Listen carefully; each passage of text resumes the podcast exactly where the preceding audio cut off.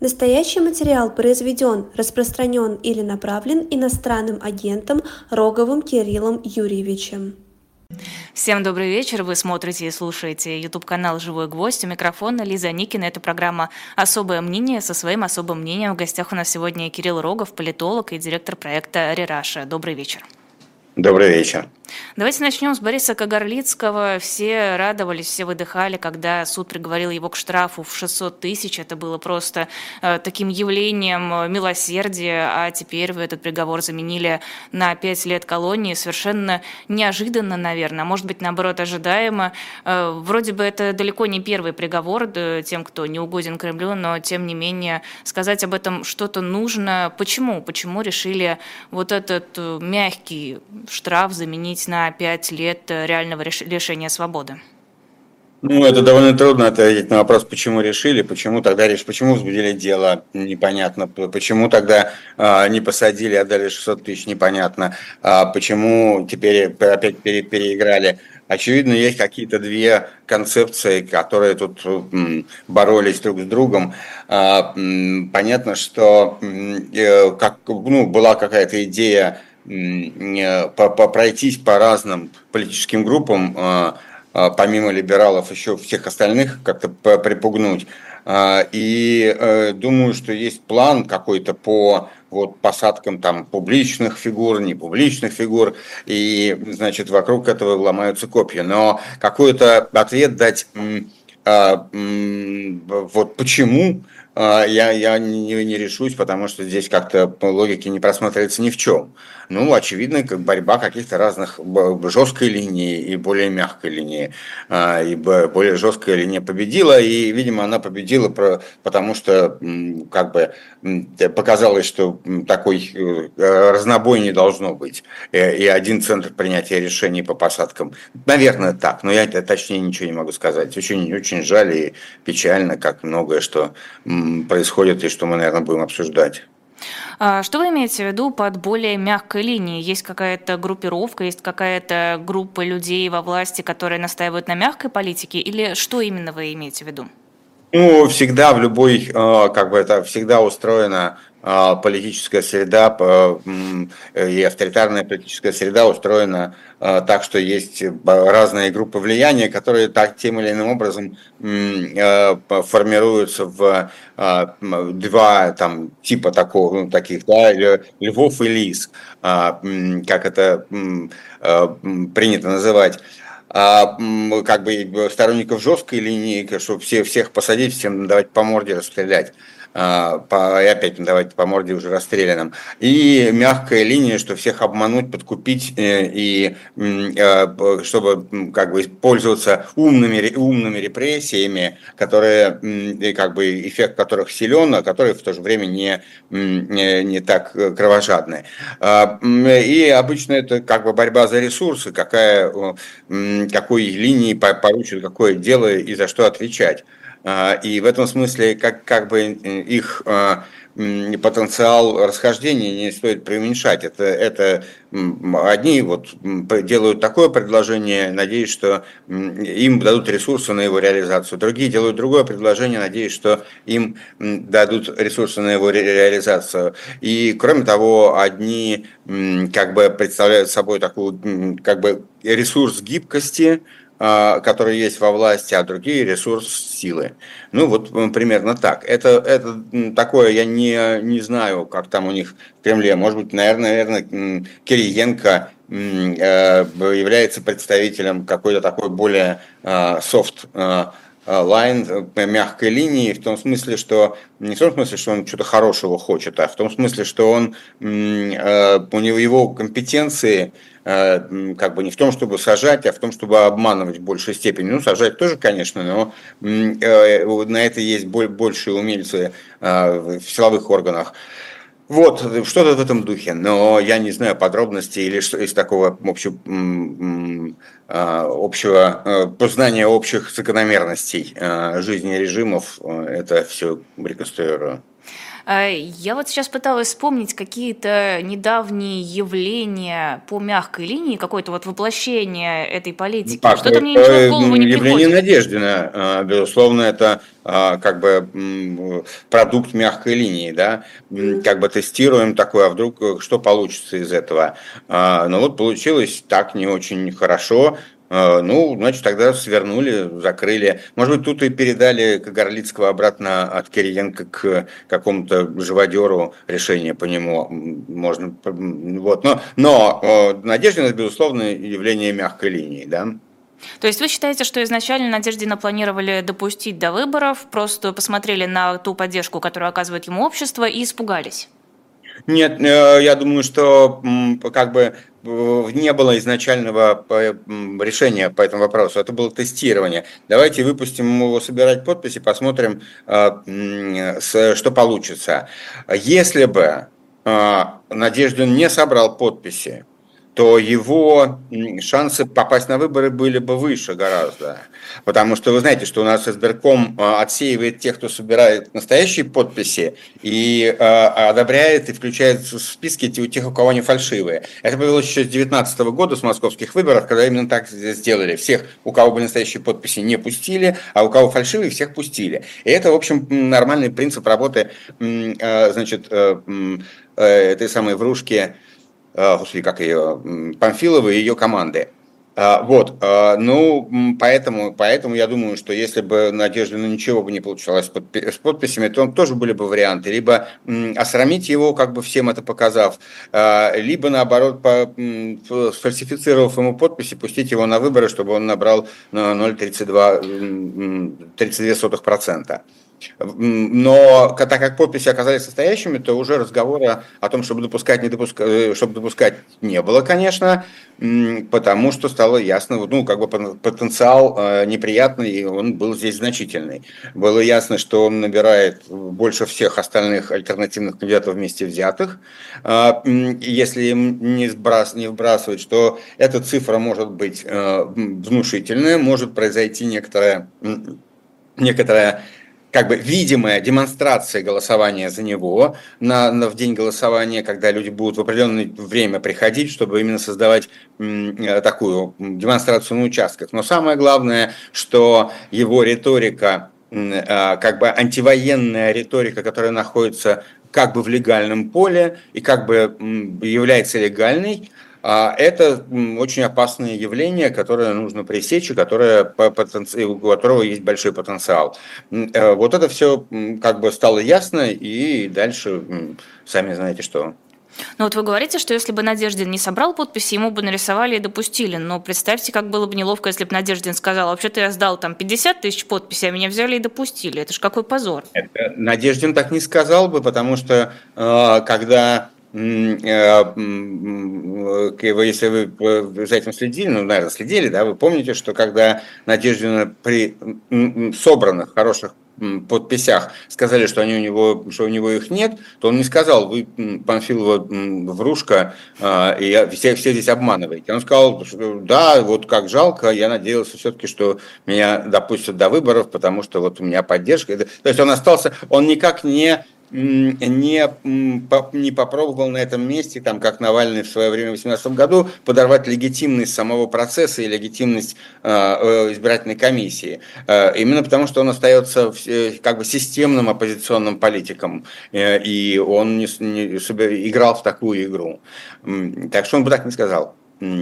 Хорошо, если Надеждин мог стать э, такой фигурой, вокруг которой объединились бы на выборах те, кто не поддерживает Путина, сейчас какая тактика для тех, кто против Путина, наиболее удачная, чтобы скоординированно показать свою точку зрения? Вы знаете, э, я не знаю, какая тактика э, наиболее удачная. Безусловно, наиболее удачная будет, будет та тактика, о которой договорится наибольшее количество как бы, людей, а, и структур, обладающим каким-то организационным ресурсом. А, и как бы там дальше не очень важно, важно как, какая она будет, но как, как бы важно, чтобы они договорились об этом, и она была единая. А, я как-то сейчас не понимаю и не слежу за тем, есть ли такие переговоры, какие есть идеи на этот счет. Когда-то, когда начиналась только эта избирательная комиссия, специ... Э, избирательная кампания, специальная избирательная кампания.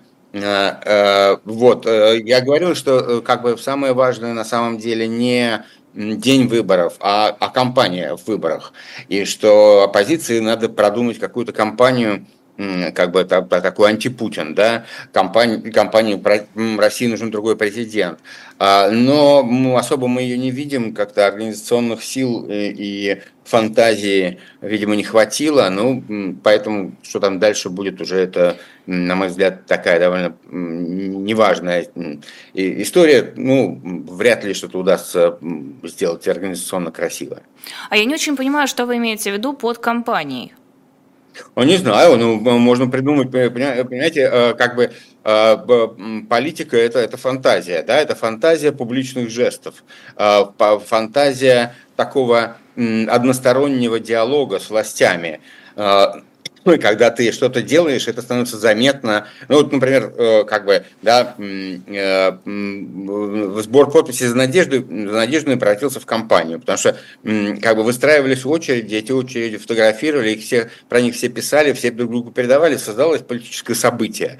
А, и, в принципе, оппозиция – это такая структура, которая придумывает подобные политические события, которые заметны и которые понятны людям, понятен их, э, их как бы смысл смысл и на что они направлены, что, что, какой месседж ими посылается. И дальше участие людей в таких символических жестах, оно составляет такую как бы зону солидарности и начинает э, расти, как коралл такой. И вот это и есть политическая кампания.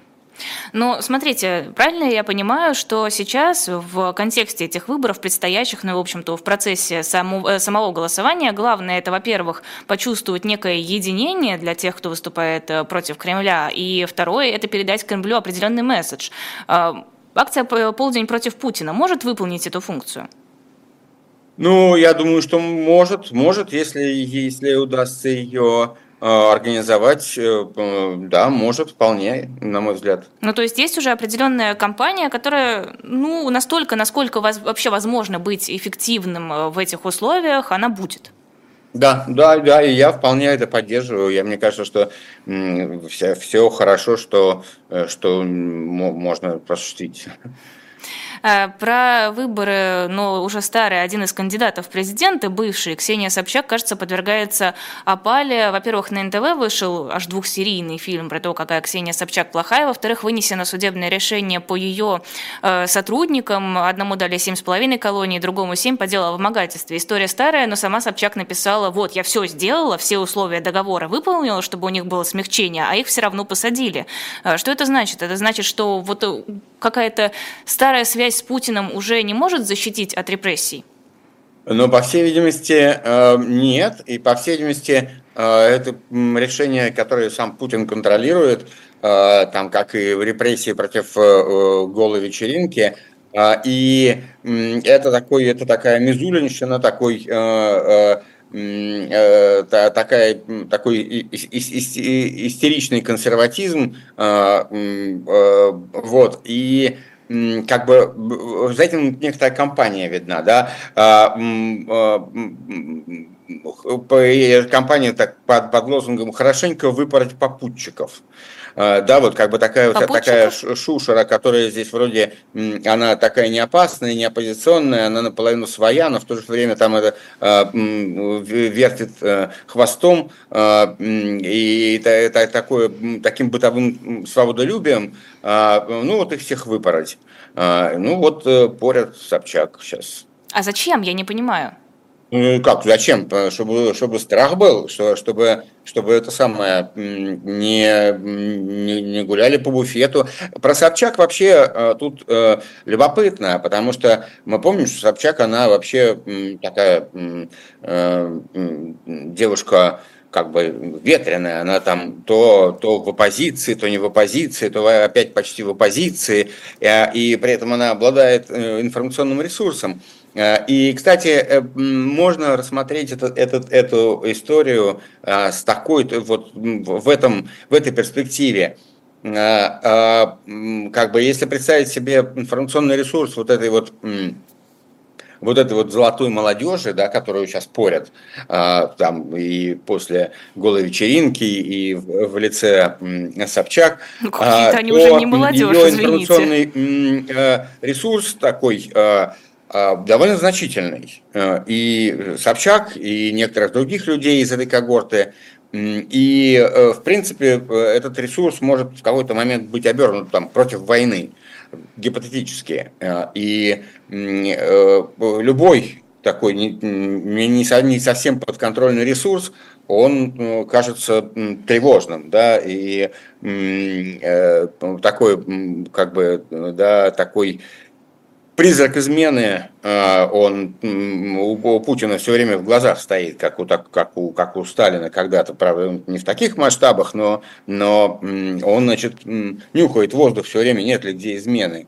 Э, вот, так что, так что с точки зрения вот э, и понятно, что это этот круг, это, эти люди, они при, при такой их лояльности и как бы такой и не перехождение, не, не либералы никакие, они не Э, не э, оппозиционеры никакие, но они внутренние такие западники, такие, э, как бы, образ того самого гнилого Запада в них как раз и представлен, такие коррумпированные западники.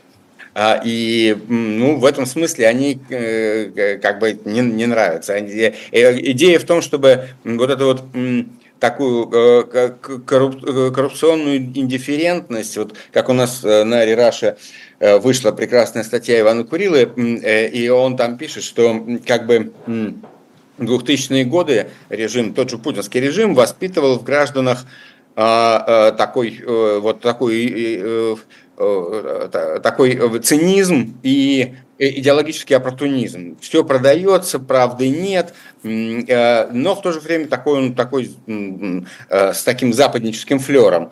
А, а, а теперь как бы идея в том, чтобы это, это все выжечь э, и на его место водрузить значит, знамя Мизулиной традиционных ценностей и острастки и патриотизма.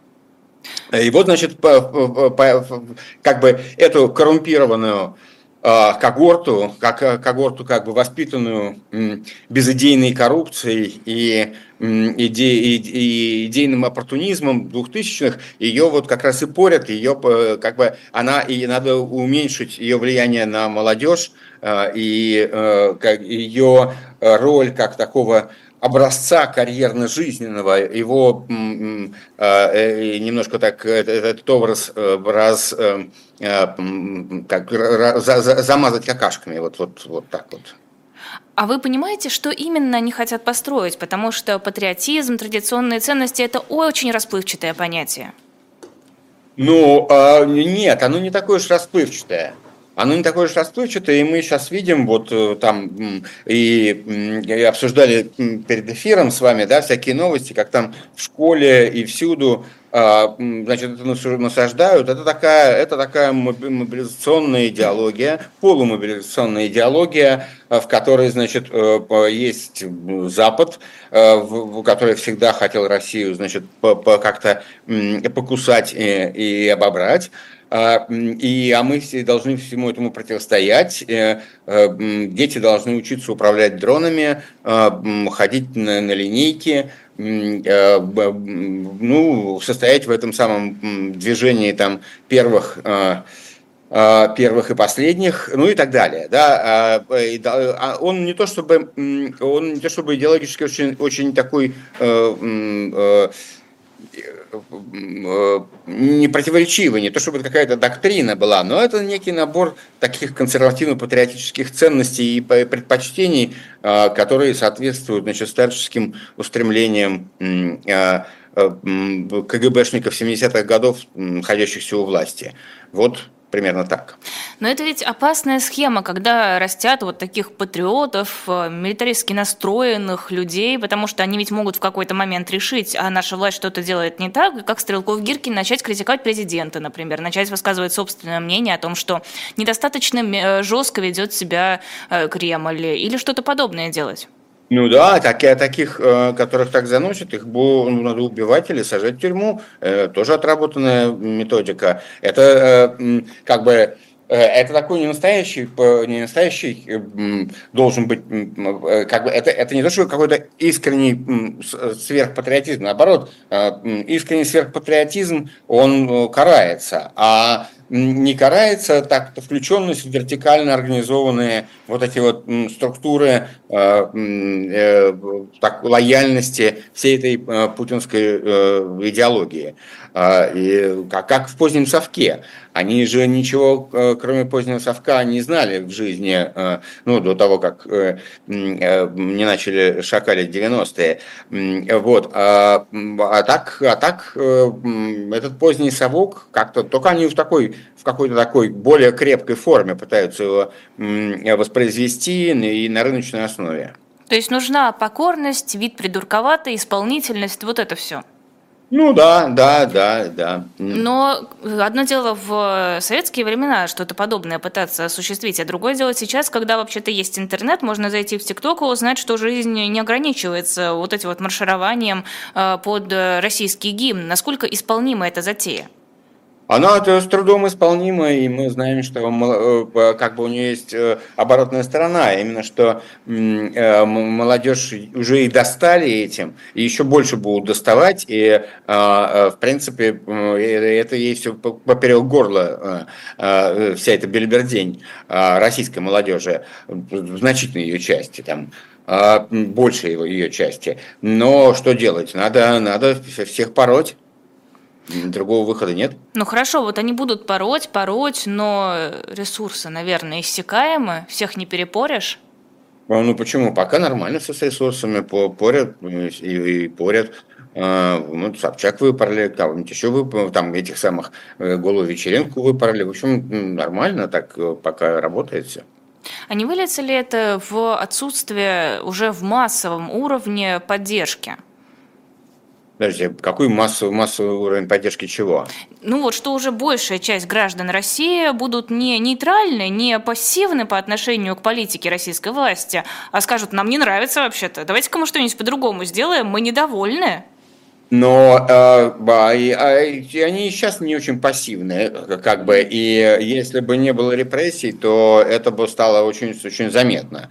А, но пока и репрессии их сдерживают, они боятся, а кто-то, а кто-то наоборот, ну, как, как бы такая, те, кто зарабатывают на, зарабатывают на, этим, на, этом, на этом повороте, на э, этом мракобесии, таких тоже немало, а, а другим, другие побаиваются и молчат, ну, как бы Э, а мнение большинства, оно, то есть, есть разные состояния. Есть состояние, когда людям не нравится что-то, но это э, опасно с этим бороться, потому что издержки, издержки борьбы выше, чем издержки, которые ты несешь э, как бы при, при, в модели лояльности, да, выбирая траекторию лояльности, и у тебя, ну, более-менее нормальная жизнь, доходы растут россиян, а, все неплохо, можно вон, устроиться на оборонный завод, э, э, вот, и в этой ситуации, когда есть репрессии и высокие издержки, если ты демонстрируешь нелояльность и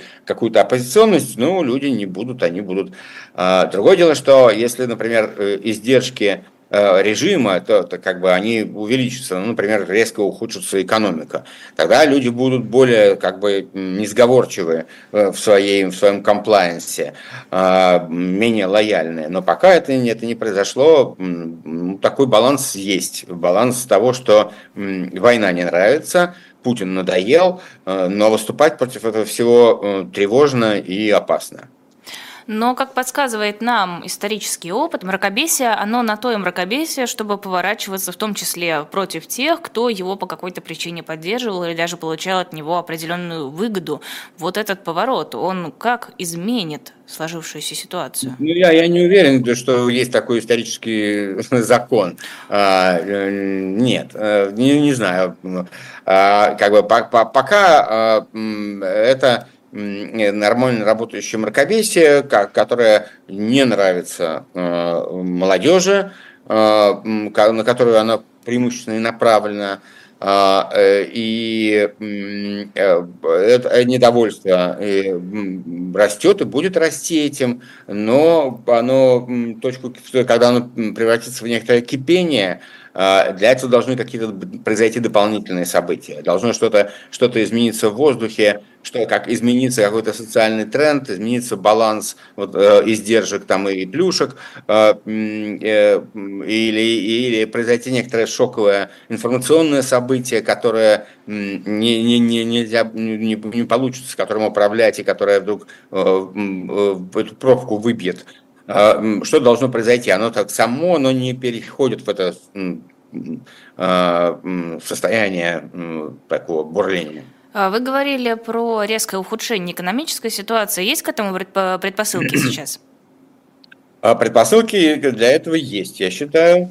А, и этот, я, я думаю, год будет а, сложнее для российской экономики, вот начавшийся 24-й, э, э, существенно. Это связано с двумя факторами, с, изменениями, э, с изменением ситуации на рынке нефти и с ужесточением санкций и их более ну, таким таргетированным умным применением.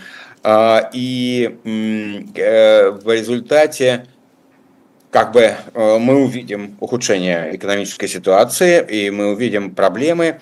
Мы сейчас уже, значит, у нас как бы есть два, две истории. Одна история, неприятная история. Одна история, как я сказал, уже на нефтяном рынке сложился такой, отсутствует дефицит нефти, поэтому нельзя манипулировать ценами. И если не изменится что-то такое на этом рынке, то это будет трендом этого года, а это значит, что Россия будет дальше терять э, доходы э, от от экспортные доходы, они будут сокращаться, и это будет сказываться. А, а второе, э, это э, то, что вот введенные как бы американские вторичные санкции, а, вернее, угрозы их, их распространения на а, банки и а, различные компании, которые содействуют э, экспорту в Россию э, запрещенных материалов, и они работают, и они ведут к тому, что вот в последние недели да, возникли проблемы с, э, с китайскими и турецкими банками, через которые были налажены поставки огромного количества, ну, огромное количество импортных сделок, они э, шли через эти банки. Э, и э, это очень ослабляет Россию и российскую, российский бизнес и макроэкономическую ситуацию даже ослабляет, потому что там проблемы значит, с притоком валюты дружественных стран возникли. В общем, вот. А, например, на днях там группа а, Ермака Макфола публиковал такой доклад, в котором они говорят, что вот, ну, предлагают еще ряд мер, а, которые нужно, мы сегодня на Рераша тоже такой подробный обзор этого сделали, этого доклада, они предлагают ряд мер, которые должны по их расчетам привести к сокращению российского экспорта на еще 50 миллиардов. А, у нас, значит, ситуация такая по экспорту. Значит, вот, э, до войны, за 10 лет до войны, средний российский экспорт годовой, среднегодовой, составлял 420, там, 1, ну, 420 миллиардов долларов в год. Из них в среднем 250 миллиардов это был нефтегаз. И это вот такой комфортный уровень, при котором Путину хорошо было жить. То есть хватало на все, можно было там инвестировать в разные глупости, инвестировать и в хорошие вещи, там, в нужные для экономики, и все да, эти самые довольные врачи, учителя и пенсионеры более-менее, и, и все не, неплохо. Вот это, это, было при 420 миллиардах долларов, из которых 260, 250 были э, нефтегазовые. В, в 22 году, э, значит, из-за войны страшно подскочили цены, и, и, и э, экспорт российский был 590 миллиардов долларов, то есть вот на 170 миллиардов больше, чем такой нормальный, хороший. А, а в этом году он вернулся ровно к вот тем отметкам среднегодовых предвоенных десятилетий, среднегодового предвоенного десятилетия, то есть 425 миллиардов. А, и из них 260 это нефть и газ. А, э, и, э, но как бы и дело в том, что это, это, это ничего, это нормально, хотя э, это в условиях санкций и в условиях войны, которая там стоит 100-150 миллиардов в год, это уже как бы не так много, и в принципе даже при этом значит, ну, начинает возникать такое то есть 23 год прошел хорошо, потому что он еще на резервах 22-го в значительной степени держался, когда безумные деньги получили. А, а если из этого вычесть еще 50 миллиардов, то это будет уже 375. А вот уровень 350 миллиардов экспорта – это уровень э, кризисных годов 20-го, там, 15-го, 16 годов. И это не, не, не очень приятно. Это не катастрофически, но не, неприятно. Это кризисная, э, кризисный уровень экспортных доходов для России. А если мы вспоминаем, что у нас еще добавились 100, 100, там, 150 миллиардов, которые мы в год должны тратить на войну, то мы понимаем, что это 350 эти миллиарды, это просто очень плохо, для, э, если тебе при этом надо вести войну, продолжать полномасштабную. А, и это, то есть, как бы мой тезис состоит что, в том, что при, при экспорте в 350 миллиардов, э, при, при этом будет 150-200 между этим миллиардов нефтегазовый экспорт, при таких э, уровнях а, значит, невозможно одновременно обеспечивать необходимый э, уровень импорта, который, при котором экономика может нормально функционировать, и одновременно э, вести войну, э, поддерживать макроэкономическую стабильность и поддерживать социальную стабильность. Вот это все, этот, этот четырехугольник, он, он не, не будет работать на, на, на 350 миллиардов долларов экспорта, не хватит на это. А, если реализуется Макфола, э, предложение Макфола э, и Ермака, то мы, мы, мы увидим, что Россия будет довольно близка к этому. Это 375 миллиардов, это уже так на грани. А, а если еще ниже пойдут цены вдруг на нефть, то это уже будет совсем другой вообще разговор и еще при этом, значит, с банками проблемы. В общем, э, это как бы все такая, э, как, как, как бы дыра, она приближается, на мой взгляд.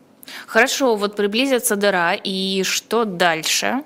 Ну, дальше, раз ты в нее макаешься и исчезаешь. Макается и исчезает кто? Э, я имею в виду вот просто на практическом уровне, во что это будет выливаться здесь, внутри России?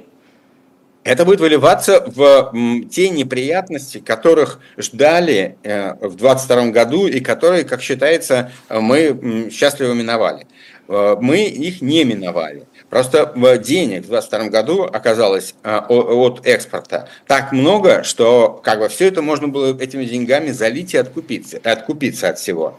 А тут это все не, не, э, будут пропадать товары, которые, к которым привыкли, будет э, сокращение, там, будет девальвация, будет, э, а это значит импорт менее доступным становится, будет как сокращение, сокращение расходов или наоборот печатать деньги и от этого дальнейшая девальвация и инфляция, а, будет все это расшатываться, а люди начнут, начнут роптать, потому что это будет неприятно и некрасивая история.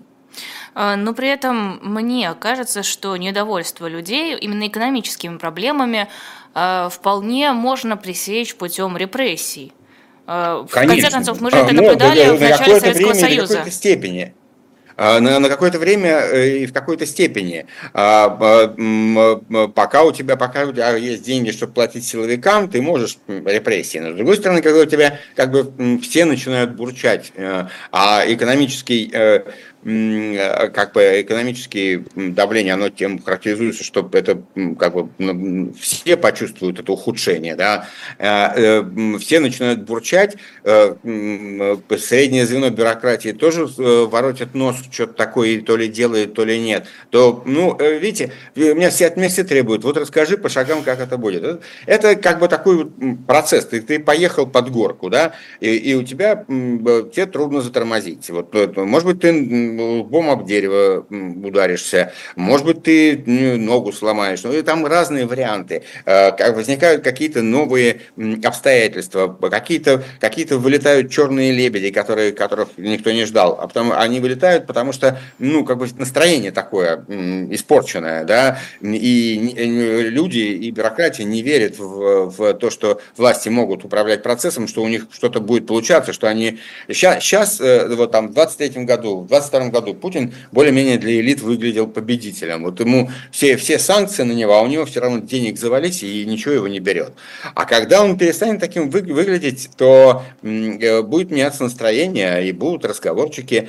Э, я не, у вас никогда нет, никогда не бывает там в один присест. Вот сегодня все значит, молчат, а завтра все станут и, и пойдут к Кремль штурмовать. Нет, так не бывает. Происходит несколько волн Э, изменения общественных настроений и изменения эффек... Э, уровня эффективности бюрократической машины. Потому что по мере того, как вот возникает это, это, это общее э, какое-то бурчание и общий недостаток ресурсов, снижается лояльность бюрократии, у вас начинает как-то все не, не так функционировать немножко. В общем, не хочу это, это, это фантазировать, да, писать научно фантастическую значит, повесть о том, как это будет, но э, уверяю, что, что это будет. это будет, и, и экономика будет играть решающую роль, но опять-таки э, экономика играет решающую роль в изменении настроений и в снижении эффективности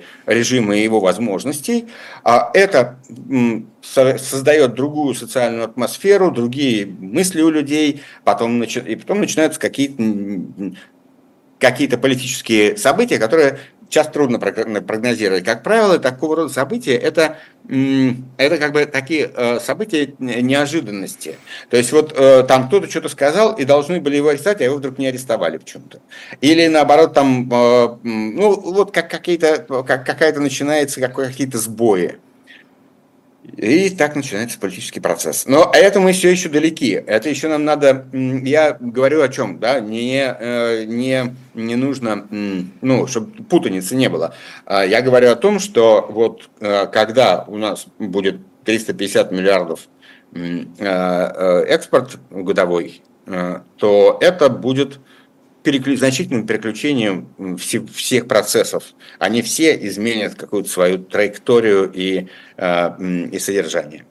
Хорошо, давайте не будем в прогнозы. Э, мы сейчас все любим исторические аналогии, вот эти вот параллели. Почему Советский Союз в свои первые десятилетия, когда был страшный голод, когда была нищета, не развалился под влиянием вот э, отсутствия денег и отсутствия продовольствия? Но это совсем разные вещи. Советский Союз в эти годы он э, находился в состоянии гражданской войны. А, вот, да, это, это страна, которая тогда была там с 1918, с начала 18 года там, до 22 это была гражданская война. Гражданская война сама по себе это а, такой страшный шок для, а, для нации, которая, как правило, в значительной степени ее вообще внутренние ресурсы э, из, из, из, э, изводит. И после которого ничего хорошего ждать нельзя. Однако же в 20-е годы были достаточно успешное восстановление экономики вот, с помощью НЭПа, и а, как бы э, там было, была другая динамика. Потом опять настала э, задница в 30-е годы, когда Сталин реализовал свой план э, преобразования сельского хозяйства, который не работал и который совершенно ну, привел к катастрофическим последствиям, но на эти последствия, на, это, на этот факап э, как бы ответили массовыми репрессиями. Ну вот, э, это все не, ничему не противоречит моим утверждениям. А разве война как таковая, то, что происходит сейчас в Украине, недостаточный шок для страны, чтобы вот эти все финансовые неурядицы отошли на второй план? Нет, оказывается, нет, по факту нет. А, Еще хотела вас спросить про Эммануила Канта. Тут выяснилось, что, оказывается, в войне в Украине а, виноват он. Это все он придумал действующую западную философию, как считает э, калининградский губернатор Алиханов. И, в общем-то, глобальный хаос учудил именно Кант. Ну да, наверное. Я тоже все время думал, откуда же это идет. Ну, видимо, от Канта. А, ну, я ну, этот вот, трэш, трэш в аду или а, адовый трэш, его как-то не, не, не знаю, что о нем сказать. А, ну, а, да, да, так решил выпендриться а, губернатор. А, что очень интересно, вот как бы, потому что когда слушаешь там этого самого э, Путина, его э, исторические лекции, с которыми он выступает, то думаешь, ну да, что, надо вот тогда немцы, как, как мог, Калининград надо вернуть э, им, э, да вообще а Римскую империю, может быть, восстановить. Э, как бы это все так... Э, Про Монголию вспоминают. Смотришь.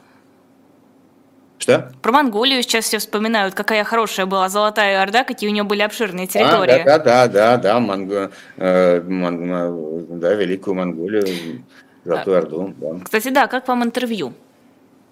Uh, интервью, uh, интервью uh, интересное. Интервью, интервью интересное, то есть оно неинтересное с точки зрения российской политики. Да, это пластинки, и мы их все знаем хорошо. А, и, а, но это интервью обращено не к российской, а к американской аудитории. И, и это удивительное событие, потому что на самом деле это интервью – это часть предвыборной программы Трампа. А, и совершенно откровенно часть предвыборной кампании Трампа, в которой и мы видим, что э, как бы Путин и Трамп, у них такая высокое взаимопонимание. Э, Трамп не дает, значит, э, не, не, всячески препятствует тому, чтобы Украине выделили помощь, чтобы Путин там одержал победу, и этим, ну, как бы, чтобы у него на его стороне было преимущество, и таким образом Трамп сможет выставить Байдена в глупом э, виде перед американскими избирателями. А, и а, в дан, а, а, а, а значит, э, правые э, в Америке, они, ну, как бы, они работают над улучшением американского имиджа Путина и работают очень вдумчиво и на это бросают большие ресурсы. И это очень продуманная штука. А, в которой Путин обращается к тем, кому надо, и я думаю, что достигает их ушей. А суть этого обращения, она заключается в том, что вот, все смеются над тем, что Путин там полчаса рассказывает про, про историю. Да? Это действительно выглядит немножко дико. Но я думаю, что там, я не знаю, насколько это доходит, но, э, но, но я думаю, что, во-первых, такое э, конспирологическое понимание истории, оно вообще характерно для довольно широких кругов ну, так, так, такого а, тех, кто для, для той аудитории, на которую работает вот то, что сейчас называют популизмом, да, такое контрэлитное, контрэлитное, контрантилиберальное движение, да, мировое, и его его аудитория, она, в принципе, любит такую конспирологическую вариант истории, в которой все, э, значит, э, оказывается не так, как на самом деле, и в которой, значит, есть такие ясные виноватые, это либералы какие-то там, э, сионисты, либералы, в общем, и, и главный посыл как бы этого интервью, этой истории, он рассказывает, значит, как это все происходило, и он очень объясняет американской аудитории, что все не так однозначно, и что э, у нас тут какие-то свои дела, как э, это американский избиратель э, право, и он э, слушает это все и думает, ну там не, у них черт ногу сломит, чьи где территории, а что нам в, этом, в это вмешиваться? То есть вот э, как бы в 22 году была четкая такая концепция, что Россия напала на Украину. Есть международные договоры, международно признанные границы. Россия решила отхватить себя. Это нападение, это разрушение как бы международного порядка. Это агрессивная война. А здесь как бы и задача в том, чтобы сделать это, проблематизировать эту четкую картину. Непонятно, кто на кого напал, кто, кто, кто там что-то это. Во всем виноваты, э, ну, кроме Канта. Еще и а, поляки. Это, это, это, это, до этого еще там американский избиратель э, как бы ему ну, до, этой, до этой глубины не дошел, но виноваты кто? Виноваты а, Клинтон и Байден. А, эти либералы-демократы, которые вообще всех всегда обманывают, и Россию тоже обманывали, и обманули, и, вы, и спровоцировали на войну. А, и э, э, это, и, и как бы это все должно размыть вот ту четкую картину агрессии, которую которая была нарисована в 2022 году, российской агрессии против Украины суверенной, который, и размыть эту картину э, такой этим самым, да черт их знает, кто там у них что, и кто в чем виноват, не наше дело.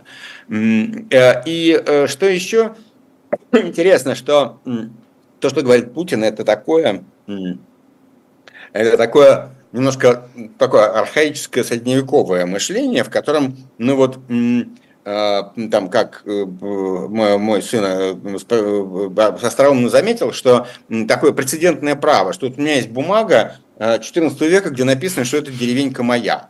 И поэтому я сейчас пришел тут с, с моими всадниками к тебе, и сейчас вот ее у тебя отберу, потому что вот гляди, у меня есть бумажка про это. Это как бы, эта прецедентная идеология такого прецедентного права, она отвергает сам принцип миропорядка, который был вот выстроен на международных договорах, на, э, там, на, на тех договоренностях, которые возникли по итогам прошлых войн, разборок, мы заключили договора и теперь живем в этом мире. Да? Это, это международный такой правовой порядок.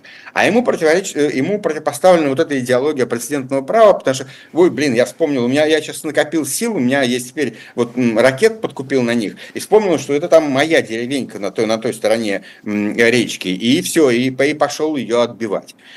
А, вот это, это как бы другая, другая идеология международного порядка. А, это интересная концепция, но разве Очень. будет э, избиратель обычный американский избиратель продираться через полчаса всех этих Рюриковичей, потому что как редкая птица долетит до середины Днепра, так редкий нормальный человек не по работе и не по своим каким-то профессиональным интересам будет чувствовать, слушать полчаса Путина про Рюрика. Э, это, это на самом деле, с одной стороны, так, и мы все так это воспринимаем. С другой стороны, это Понимаете, такой радикальный поворот, который все будут обсуждать. А люди будут в социальных сетях обсуждать, а что он там полчаса говорил, я вообще ничего не понял, кто это такие, о чем речь. Но по суть я уловил. Она в том, что хрен их разберешься там у них, кто где, где чья территория, кто когда кому насолил, и, а, но Клинтон, э, а потом Байден всех обманули. Вот это, это будет, а нам ты что, деньги на это тратить? И, э, и этот посыл, он дойдет вот таким вот об, таким образом через это, через это обсуждение, через, э, через радикализм этого жеста. И в этом смысле это может быть гораздо более действенно, чем э, и он дойдет до, до, до тех, кому, до кого он должен дойти, а должен он дойти до республиканского такого избирателя, до, до той же самой, до, до того, того же, той же самой аудитории магии, э, в общем, вот туда вот. И, и эта часть, и в этом смысле это тоже часть избирательной кампании Трампа. Она продвигает идеологию, которую поддерживает Трамп, она продвиг... она поддерживает идею Трампа, что Америке нечего в это, в это соваться, в эту, в эту грязную лужу, в которой никто неизвестно виноват, а, и в которую затащили американцев честных с их деньгами э, свиньи, значит, либералы и демократы. И вот и это часть этой кампании, это интервью. И для этого Карлсон приехал, значит, к малышу и брал интервью. Это, это часть предвыборной кампании Трампа в самом прямом смысле. Хорошо, но из этого интервью мы узнали, что не только э, Байден и Клинтон во всем виноваты, но еще и поляки оказалось во всем виноваты. Не сделал ли Путин ошибку, оправдывая Гитлера? Потому что фактически это было, ну, Гитлер-то, ну, что ему оставалось? Ну, э, пришлось ему напасть на Польшу, потому что они были несговорчивы, они его вынудили. Но а, это мы узнаем, сделал ошибку или не сделал ошибку. Пока это не очень а, как бы видно, он говорит, опять он говорит всю ту же самую, э, все то же самое, что э, либералы всех обманывали, а, ну, ну я, это, это, конечно, интересный вопрос про, про, про то, что э, Польша была несговорчивой, э, но это, это та идеология, которая, опять-таки, здесь, здесь присутствует, и которая, ну а что, сил-то у Гитлера, что они там если силу, силу у Гитлера, что они сопротивлялись-то? Ну, понятно же, что надо было уступать. И Здесь для меня интересна, конечно, такая эмоциональная э, привязанность э, Путина к нацистской Германии, к, как бы к, к гитлеровскому видению, э, германскому, да, такому реваншистскому, германскому реваншизму между Первой и Второй мировой войнами, вот как бы, что он ну, так переживает за, за проблемы Восточной Пруссии э, вместе с Гитлером, э, и эту всю риторику нападения на Польшу, что она так для него живает, это для меня было несколько удивительно. А, но теперь мы понимаем, откуда а, взялись буквы Z и V, а, которые казались каким-то нонсенсом, и почему вдруг такое переключение. Ну, э, понятно, что у этого какие-то есть глубокие корни. Вот, так а, а, и, да, что последнее в этой хотел сказать в этой в этой части, что как бы раньше мы бы сказали, конечно, ну, ну как Гитлера оправдывать это вообще за предел, но а, а, дело в том, что как бы э, э, это так, когда у вас есть у вас есть центр, который ну, как бы очень крепко стоять на ногах. А когда у вас начинается поляризация, то есть и среди левой части спектра, такой либерально-демократической, и среди правой, э, у вас все сильнее звучат голоса радикалов, и они растаскивают центр, они как бы от него от, отрывают куски свои, э, это уже не выглядит таким, таким а, таким фопа, таким э, непременно э, неудачным ходом. Э, вполне нормально смотрится. Я просто не понимаю, как оно вообще уживается. В одном интервью, в там сколько оно было, полтора-два часа, вот в этом отрезке сначала, вот, я Зеленскому говорю, твой отец воевал с фашистами, что ж вы там устраиваете? И вот эта концепция великой страны, Великого Советского Союза, которая поборола мировое зло, и великая победа, которая оправдывает абсолютно любые действия сейчас, и одновременно ну, Гитлера вынудили напасть на Польшу. Ну, что ему оставалось делать? Как оно вообще живет в одном человеке и в одном Но государстве? Оно, оно прекрасно живет в рамках этой идеологии, этого правого популизма, а, как бы, и, а, опять-таки, что так сближает Путина и Трампа? У них один общий враг, которого они ненавидят, это либерализм. И этот же, этот же либерализм был главным врагом Гитлера. Поэтому это все очень нормально уживается. А, поэтому можно быть одновременно поклонником Сталина, Гитлера, патриарха Кирилла и, и Трампа. Потому что главный враг у всех один – это либерализм мировой, который вот все портит. И надо его побеждать, надо против него интернационал антилиберальный устраивать э, и помогать друг другу в борьбе с ним. Это нормально все уживается. Спасибо огромное. Это был Кирилл Рогов, политолог и директор проекта «Рераша». Я на прощание еще небольшую рекламу хочу э, в наш эфир добавить. У нас на shop.diletant.media есть книга э, Марта Петерсон «Дава шпионка». Это книга про женщину-американку, которая была отправлена в Советский Союз, чтобы установить контакт с информатором э, под кодовым именем Тригон и добывать ценные сведения на месте для американской разведки. В своей книге она рассказывает, как она вообще решила стать агентом ЦРУ, как оказалась в Советском Союзе, Союзе, рассказывает о том, как она была в московской тюрьме, и, в принципе, свою историю она описала, так что можете на shop.diletant.media эту книгу приобрести, можете заодно и комикс там наш заказать, «Спасти княжну Тараканову», это новый комикс, посмотреть наши журналы, мерч, вы нас поддерживаете, когда что-то у нас покупаете, мы существуем исключительно на ваши деньги, на то, что вы нам переводите по ссылкам или QR-кодам, на то, что вы у нас покупаете, и за это вам огромное спасибо. После этого эфира программа «Цена вопроса» Сергеем Алексашенко, как обычно, в 20 часов,